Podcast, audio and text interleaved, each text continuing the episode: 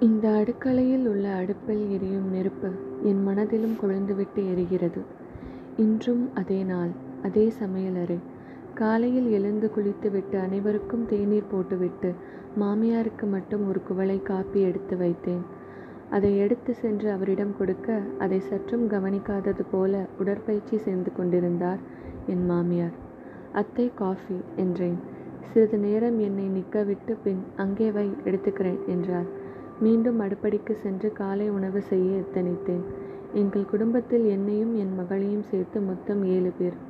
அத்தனை பேருக்கும் உணவு சமைப்பது எளிதான காரியம் அல்ல இருப்பினும் நான் தனியாக தான் சமைக்க வேண்டியுள்ளது. அத்தை நன்றாக சமைப்பார். எனினும் உடல் வலி என்று கூறி அவருக்குத் தேவையான வேலைகளில் மட்டும் சமைப்பார்.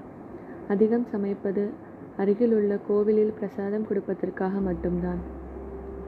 அங்கு அவரின் புகழை பாட வேண்டும் என்கிற எண்ணத்தில்தான் அதுவும். பொதுவாக யாரேனும் சமைத்தால் உடனிருப்பவருக்கு வேலைப்பளு குறையும். ஆனால் அவர் சமையல் முடித்துவிட்டால் எனக்கு வேலை அதிகமாகும். அதிக பாத்திரங்கள் பயன்படுத்தி எதையும் சுத்தம் செய்யாமல் போட்டது போட்டபடி போய்விடுவார். அதை சுத்தம் செய்வதற்குள் என் பாடு திண்டாட்டம். எனக்கு அதிகம் பேசும் பழக்கம் கிடையாது. அதுவும் இந்த வீட்டில் எதுவென்றாலும் ஆமாம் என்று சொல்லி பழகிக்கொண்டேன் கணவர் நல்லவர்தான். எனினும் அவர் உண்டு அவர் வேலை உண்டு என்றே இருப்பார். என்னிடம் அதிக நேரம் செலவிட்டதில்லை. என் விருப்பு வெறுப்புகளை தெரிந்து கொள்ள முனைந்ததில்லை.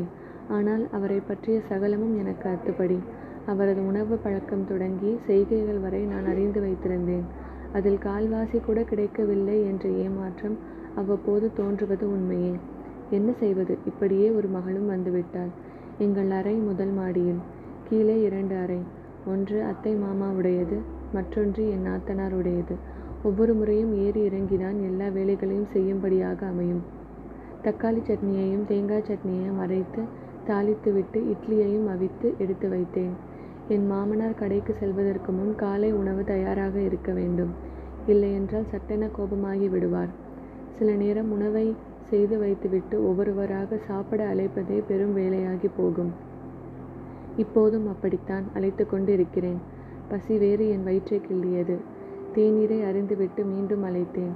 ஒவ்வொருவராக சாப்பிட சென்றனர். இதற்கு நடுவில் என் மகளையும் உண்ண வைத்து பள்ளிக்கு ரிக்ஷாவில் அனுப்பி வைத்தேன். என் நாத்தனார் மட்டும் அண்ணி இன்னைக்கும் அதே இட்லி சட்னியா வேறேதாச்சும் செய்யுங்களே என்றாள். அது செய்வதற்கே கடினமாக உள்ளது என்று நினைத்தாலும் வெளியில் சொல்லவில்லை. சரி என தலையை மட்டும் ஆட்டினேன். அதை அவளிடம் சொல்லவா முடியும்? மனம் திறந்து பகிர்ந்து கொண்டால் உடனே மாமியாரிடம் போட்டு கொடுத்து விடுவாள். அவர் உடனே நான்லாம் அந்த காலத்தில் ஒரு ஊருக்கே சமைப்பேன். இப்போ இருக்கிறதுங்கெல்லாம் இதுக்கே அலட்டிக்குதுங்க என்று குத்தி காண்பித்து பின் அதுவே என் கணவரிடம் திரித்து சொல்லப்படும். ஆதலால் தேவையற்ற பேச்சுக்களை முழுதும் குறைத்து விட்டேன் மதியத்திற்கான உணவை என் மாமியாரிடம் கேட்டு கொண்டு சமைக்க துவங்கினேன். முக்கால் மணி நேரத்தில் வேலையை முடித்துவிட்டு ஹாலில் வந்து தரையில் அமர்ந்தேன். அத்தை சோபாவில் அமர்ந்து தொலைக்காட்சியில் தொடர்பார்த்து கொண்டிருந்தார். வேறு வழி இல்லாமல் நானும் அதையே பார்த்து கொண்டிருந்தேன்.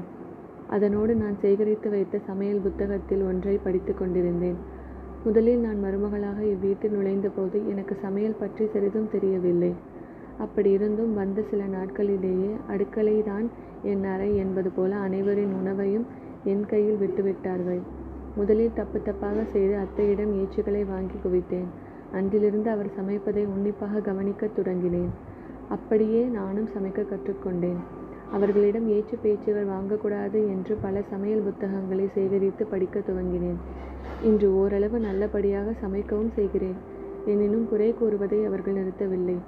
மீண்டும் அனைவரையும் சாப்பிட வைத்துவிட்டு நானும் உண்டுவிட்டு எங்கள் அறைக்கு சென்று கண்ணசந்தேன். உடல் அலுப்பாக இருந்தது. இந்த சிறு தூக்கம் இல்லாவிடில் என் முழு வேலையும் கெட்டுவிடும். அப்போது என் மூடிய கண்கள் வழியே கடந்த காலம் தோன்றியது. என் அப்பா ஒரு வியாபாரி. எனக்கு படிப்பு என்றால் அத்தனை பிரியம். நான் படித்தது எல்லாம் தமிழ் வழி கல்விதான். பதினொன்றாம் வகுப்பில் கணக்கு பிரிவு தேர்ந்தெடுத்தேன். எனக்கு அக்கவுண்ட்ஸ் என்றால் மிகவும் பிடிக்கும். அதற்கு காரணம் எனக்கு கிடைத்த சிறந்த ஆசிரியர்களே. ஆனால் ஆங்கிலம் என் எதிரியாகவே இருந்தது. அதன் மீது கொண்ட பயத்தினாலேயே கல்லூரி செல்வதிலும் அச்சம் கொண்டேன். மற்றபடி மனதில் படுவதை அப்படியே கூறிவிடுவேன். எப்போதும் என்னிடம் ஒரு கம்பீரம் இருக்கும். மேடையில் ஏற மட்டும் அஞ்சுவேன். இப்படி இருக்க என்னை மேலே படிக்க வைக்கும் எண்ணம் என் வீட்டிலும் இல்லை. ஆங்கிலத்தின் மீது கொண்ட பயத்தால் நானும் எதிர்த்துப் போராடவில்லை. பள்ளி முடித்தபின் ஒரு வருடம் எங்கள் கடையை நானே பார்த்துக் கொண்டேன்.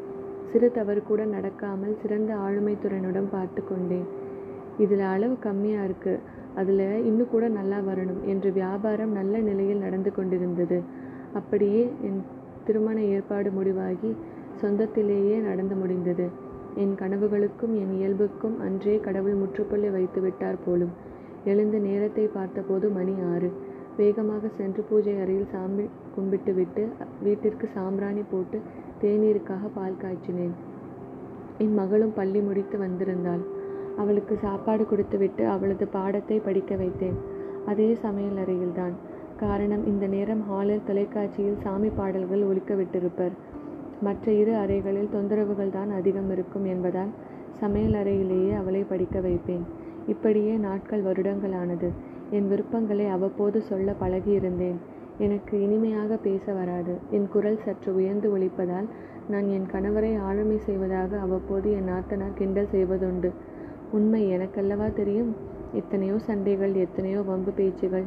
நானும் கூட சில நேரங்களில் சூழ்நிலை கைதியாகி தவறான வார்த்தைகள் உதிர்த்ததுண்டு. எனக்கு என் குடும்பத்தில் அணிவித்த நகைகள் அத்தனையும் இக்குடும்பத்தின் பெரியவர்கள் கேட்கும்போது சற்றும் சிந்திக்காமல் தூக்கி கொடுத்தேன். ஆனால் அது எத்தனை பெரிய தவறு என்பதை காலம் உணர்த்தியது.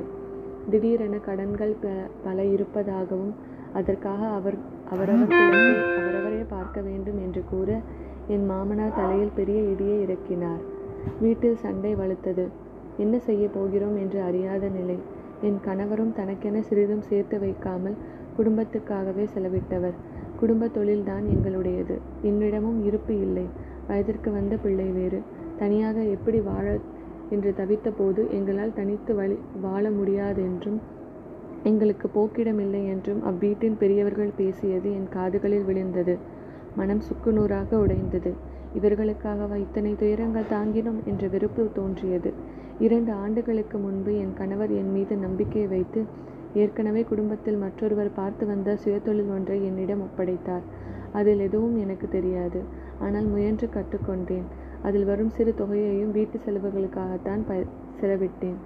இனியும் இது சரிப்படாது என துணிந்து முடிவெடுத்தோம். அவர்களிடம் சிறு தொகை பெற்று தனியாக வாடகைக்கு வீடு எடுத்தோம்.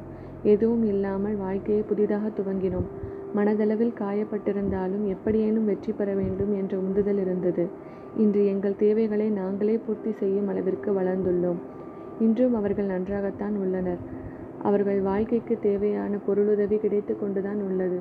அதில் எனக்கு மகிழ்ச்சியே. இன்று ஊர் பேசுவதைக் கண்டு நான் அஞ்சுவதில்லை. சுயமாக உழைத்து என் பிள்ளைக்காக சேர்த்து வைக்கிறேன்.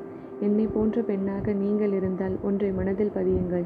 உங்கள் வாழ்க்கை செழிக்க நீங்கள்தான் உழைக்க வேண்டும். உற்றவர்கள் செய்வார்கள் என காத்திருந்தால் ஏமாற்றமே மிஞ்சும். வழிகளை தாங்கியது போகும். சிறகுகளை நீட்டி பறக்க துவங்குங்கள்.